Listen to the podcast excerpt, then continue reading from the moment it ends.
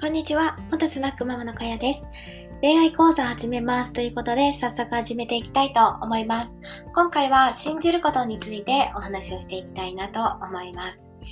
えー、彼のことを、彼女のことを信じてるのに、裏切られてしまうっていうこともあると思うんですが、裏切られた自分ってまあ悲しいんですけども、相手が悪いのでしょうかっていうことについて、えー、考えていきたいと思います。えー、浮気をされるとか、えー、何かね、裏切られるっていう行為は、その行為の先にはですね、えー、なんて言うんですかね、自分が自分に落ち度はないのかっていうことですよね。裏切られるようなことを自分はしましたかっていうと、いや、自分には身に覚えがないですって思ったところでですね、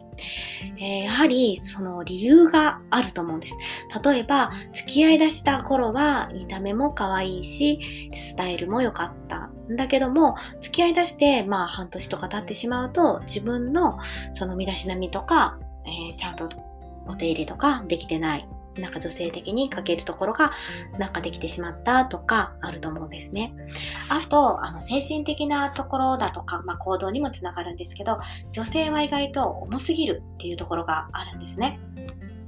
好きになったり、体の関係になったりするとですね、さらに男性のことをもっと知りたいとか、えー、理解したいとか思って、えー、もう彼のことばっかりを見てしまう感じになってってきがちな人が多いと思うんですよね。それを男性はちょっと重たいなと思って、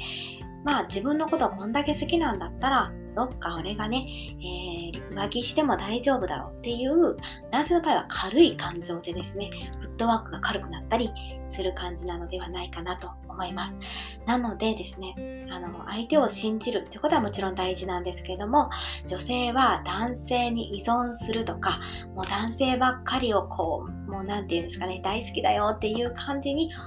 してしまうと、男性はそれに、まあ、